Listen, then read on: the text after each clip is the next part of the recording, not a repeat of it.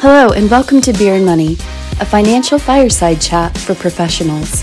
We work to simplify your finances so you can enjoy your life. Now, here are your hosts, Ryan Burklo and Alex Collins.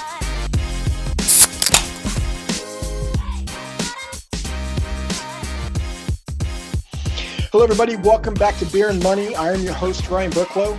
With me, my co host, Alex Collins. Hey, Ryan. How's it going, buddy? Good, good. It's uh, been a gorgeous week here in Seattle. Mid 60s and sunshine in April is unique, to say the least. yes. Uh, unfortunately, I think our typical Pacific Northwest weather of like rain and 50s is coming back next week. So, for those of you who uh, want to visit Seattle, uh, this is typically not the time to do it. You want to come in the summer. July and August. Exactly. So, so uh, for those of you who are returning, uh, thanks for coming back. Uh, we're we're obviously providing some value for you, so we appreciate appreciate that. For those of you who are new, this is a podcast uh, for professionals to to help you think about your money differently, uh, and so that you can enjoy life and and do what you want to do. Money is a a taboo topic, and we want to fix that. And so this is all about helping you just really sit back. The reason beer and money is the name of it. We we used to do, uh, well, actually we still do, uh, seminars call, and we called it beer and money. Where essentially we invited people over, they grabbed a beer, and we spoke about money just as a fireside type open conversation. That's what we want this podcast to be. So um, so yeah, uh, make sure you uh, visit us at beerandmoney.net. Uh, there's some other information there as well as a ways to reach out to us for any questions or anything that's on your mind. For today's podcast, Alex, which I think we're both excited to chat about, especially what's going on in the market and whatnot, um, yeah. we pose a we pose a question to everybody, and the question is this: Do you have assets that are not being affected by this market volatility? And the second piece to that, that Alex and I did not speak about prior, is the second piece is why you should. Yeah. So the, I mean, what we're talking about here is is something that's commonly called non-correlated assets, uh, which is really just math terminology for uh, assets that aren't going to be affected by the the stock market or aren't, aren't going to be affected the same way by the things that that uh, affects the stock market. So let's uh, let's start off by jumping into examples of of what we mean by this, um, and then we'll talk about uh, examples of of assets that don't really fit and we'll we'll talk a little bit about why they don't fit. Um, so the the first example is is banking products, things like uh, CDs, uh, savings accounts, uh, checking accounts, things of that nature. Uh, the second example is fixed annuities. Uh, these uh, you know, something that has a, a, guaranteed rate of return. Um, same thing with the the CD and the the bank accounts. and the last example is is whole life insurance. Um, now, any mention of, of life insurance, we we have to make sure that we talk about it as it, it is a uh, an insurance product first. It, it is it has a death benefit component to it, um, and that's a, a required component um, uh, to to make sure that it's it's suitable. Um, and where we're talking about it here is whether we're using uh, term insurance or whether we're using permanent insurance, um, and specifically looking at, at whole life. Next, examples that don't really fit are, are things like bonds and real estate. And, and, the reason why these two don't fit is because they're still subject to market volatility. Now, it's not stock market volatility, but bonds and the, the underlying value of a bond could change and change dramatically based on interest rates and uh, the the bond market. We've seen huge swings in the interest rates in in the the mortgage industry over the last month here we went from a low of like a 30 year refinance with good credit for 3% up to the point where you, like, you had to pay something like 20 grand for to get a 4% loan. Um, I mean, that was a real example that a client of ours got quoted um, in the matter of like two weeks. Like the same client got quoted both things. So it's it's really just kind of crazy how how much that that swing can occur.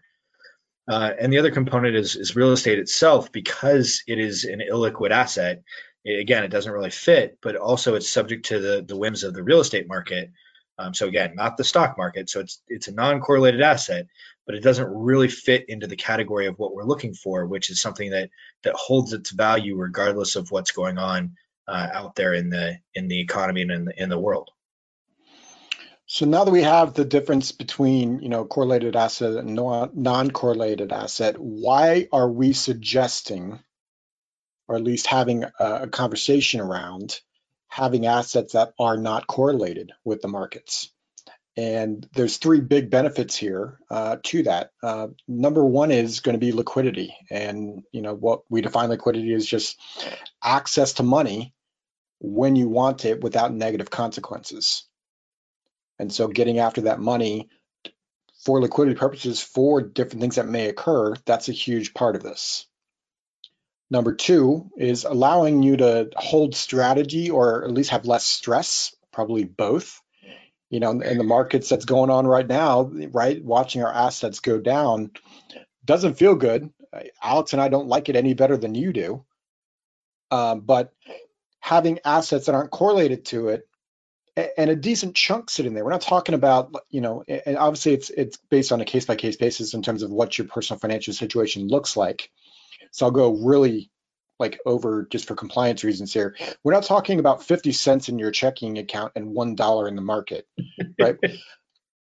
We're talking about a decent sum of money from a liquidity standpoint and also allowing you th- that money's not going anywhere.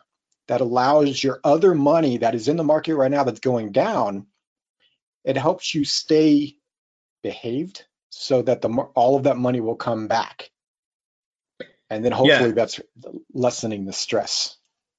It, exactly, Ryan. It, it, allows us to, to, like you said, uh, have that liquidity in times of uncertainty, so that we're not liquidating assets that have dropped precipitously. So we're we're not we're not trying to get get dollars from an asset that is depreciated and, and potentially rapidly.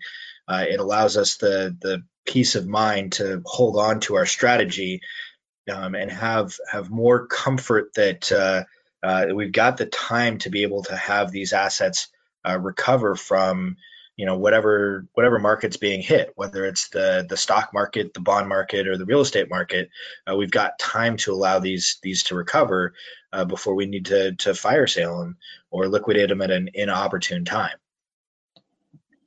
and then the last benefit of this is flexibility and efficiency in retirement right uh, it kind of go that and this is the flexibility and efficiency ties back to really benefit one and two at the same time because either now or in retirement either either stage of life you don't like your money going down in terms of the money being in the market right, right? so it, it goes both ways as well as because you've got the liquid assets and money that's not correlated to the market it allows you to do other things with your money. And we, we have a whole part two podcast really diving into um, those pieces. But that those are the three big takeaways when we're looking at why would you want to have this.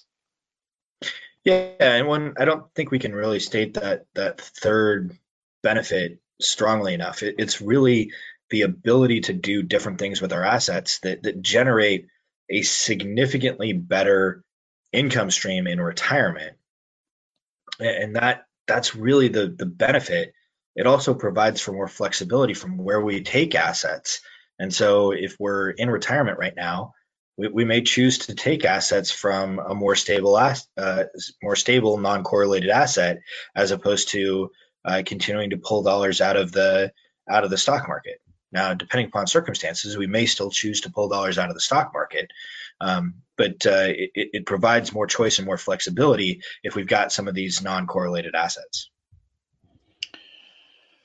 The, uh, you know, it's I, I go, I struggle with this personally in terms of how to communicate this to to people, and and what I mean by that is, Alex, too often we're we're speaking to a um, maybe a, a mid 40 year old, right, or even a 40 year old and when we say the word behave, right, most people understand the fact that you should stay in the market and not go in and out of the market. Like that is not new, innovative stuff that Ryan and Alex and Alex have come up with.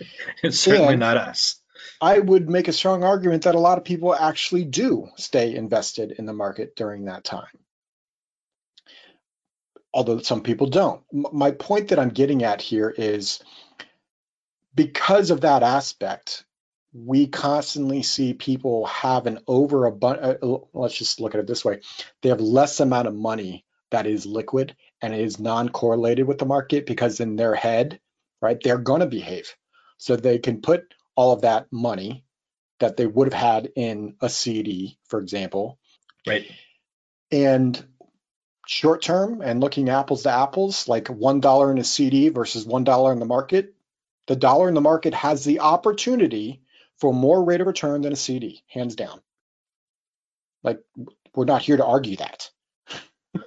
I guess what we hear, what we are here to argue, uh, and not like in a negative way, but just to bring up, is having money outside of the market, non-correlated. What does that allow you to do with the assets that are that are in the market? Maybe you can take more risk because of that, which possibly could be more rate of return, or allows you to sleep a little bit better at night. Mm-hmm. And maybe it's not you that needs to sleep better at night, maybe it's your spouse. right? And then right. lastly, when it comes to efficiency and flexibility, it allows you to pivot back and forth. So it's not a straight dollar for dollar, apples to apples comparison when you look at what else you could be doing with the money. So Alex is, is looking at me. Clearly, he's he's thinking and, and getting you to to expand the thinking on well, what would happen if we had a certain portion of our assets not subject to market volatility. Um, and like from from the studies that we've done, a lot of the math that we've shown, um, optimal winds up being somewhere in the neighborhood of a third of your money being uh, outside of the market, um, and then two thirds of it being invested in market-based type investments, whether that's stock market, bond market, real estate market. We can go ahead and have that conversation, and there's there's no definitive. This is the best way to do it. Everyone's circumstances and situation are going to be uh, a bit different, uh, but having up to a third uh, of your money outside of the market. Um, you know, can can really have some significant benefits from what it allows us to do from a flexibility and from an efficiency standpoint uh, in in terms of creating income when we get to retirement. It also has a a tremendous ability to to help people uh, hold strategy and, and think through and, and be comfortable with the volatility and the fluctuations uh, because they've got uh, dollars that they know are are are not subject to the, that fluctuation and, and market volatility. Yep. And, and my whole purpose for bringing my last statement up was everything you just said. It's just the flexibility and efficiency in it. And it's not a straight apples to apples comparison if all you're looking at it is from the perspective right. of rate of return. That was my point in, in bringing that up. So, yeah, I mean, what, and that goes back to, you know, siloed decisions versus a comprehensive financial plan. You know, and, and really one of the things that we stress is have have a comprehensive plan that takes a look at your entire picture. Um, you know, if you just focus on one component, like just looking at retirement planning, uh, it's going to cause us to to have uh, you know blind spots that we don't see how this interacts with another area or another aspect or another domain of our financial world. and so by by taking that macroeconomic look and at how we're structuring an overall plan, it gives us a much stronger, a much more efficient, and a much more flexible uh, plan and structure for for how are we how are we helping a client go through all of all of life. Because it's not just market downturns that affects that come into play in a lifetime, right? right? yeah, I mean, we're all going to have uh, personal crises that occur, or at least most of us will. Whether that's, you know, the sudden loss of a loved one, or um, you know, heck, it could be a sudden loss of a job. I mean, there's a, a, whole bunch of things that like are just out of our control, and we need to be able to to roll with those punches. And the more flexibility that we have, um, you know, and, and, hey, they don't all have to be punches. Sometimes it's going to be something where like an opportunity comes along and we say, wow, I really want to be able to jump on that opportunity. and again, having the the flexibility and the liquidity to be able to to take advantage of those things is is absolutely huge. Yep, absolutely. So just reminder, three takeaways of, of, of having a non-correlated asset. One, liquidity. Two, allowing you to hold strategy, possibly less stress. And then number three, having more flexibility and efficiency in retirement, which takes us to part two. So make sure you take a listen to our next episode, which is really diving into more of that flexibility and efficiency in retirement. So uh, I think we need to end on our, our question of the day, Alex. Uh, question of the day is is how much of your assets do you have in non-correlated correlated assets, and and what's your game plan for it? You know, it's more of knowing what you're doing and why, and how you're making that change, how you're repositioning your assets over time. So what what's your game plan for repositioning your assets is is really the question there. Perfect. So head to beerandmoney.net. Let's go to the bottom. You can reach out to us there. Uh, if you're getting any value out of these podcasts, please share it with your friends, share it with your family members. Um, and just because, you know, if, if something hits you different in this podcast, my guess is you probably know someone that might have that same type of uh, that same type of um, idea. So uh, do that. And uh, as always, Alex. Cheers. This podcast is for informational purposes only and is not to be construed as tax, legal, or investment advice. Although the information has been gathered from sources believed to be reliable, please note that individual situations can vary. Therefore, the information should be relied upon only when coordinated with individual professional advice. Guest speakers and their firms are not affiliated with or endorsed by Park Avenue Securities, Guardian, or Quantified Financial Partners, and opinions stated are their own. Guardian, its subsidiaries, agents, and employees do not provide tax, legal, or accounting advice. Consult your tax, legal, or accounting professional regarding your individual situation. All investments contain risk and may lose value. Investing in the bond market is subject to certain risks, including market interest rate, issuer credit, and inflation risk. Equities may decline in value due to both real and perceived general market, economic, and industry conditions. Past performance is not a guarantee of future results. Ryan and Alex are registered representatives and financial advisors of Park Avenue Securities LLC. OSJ 333 North Indian Hill Boulevard, Claremont, California 91711 90939911100. Securities products and advisory services offered through Park Avenue Securities, FINRA SIPC. Financial representatives of the Guardian Life Insurance Company of America, Guardian, New York, New York. Park Avenue Securities is a wholly owned subsidiary of Guardian. Quantified Financial Partners is not an affiliate or subsidiary of Park Avenue Securities or Guardian. Number 2029 7991, expiration April 2022.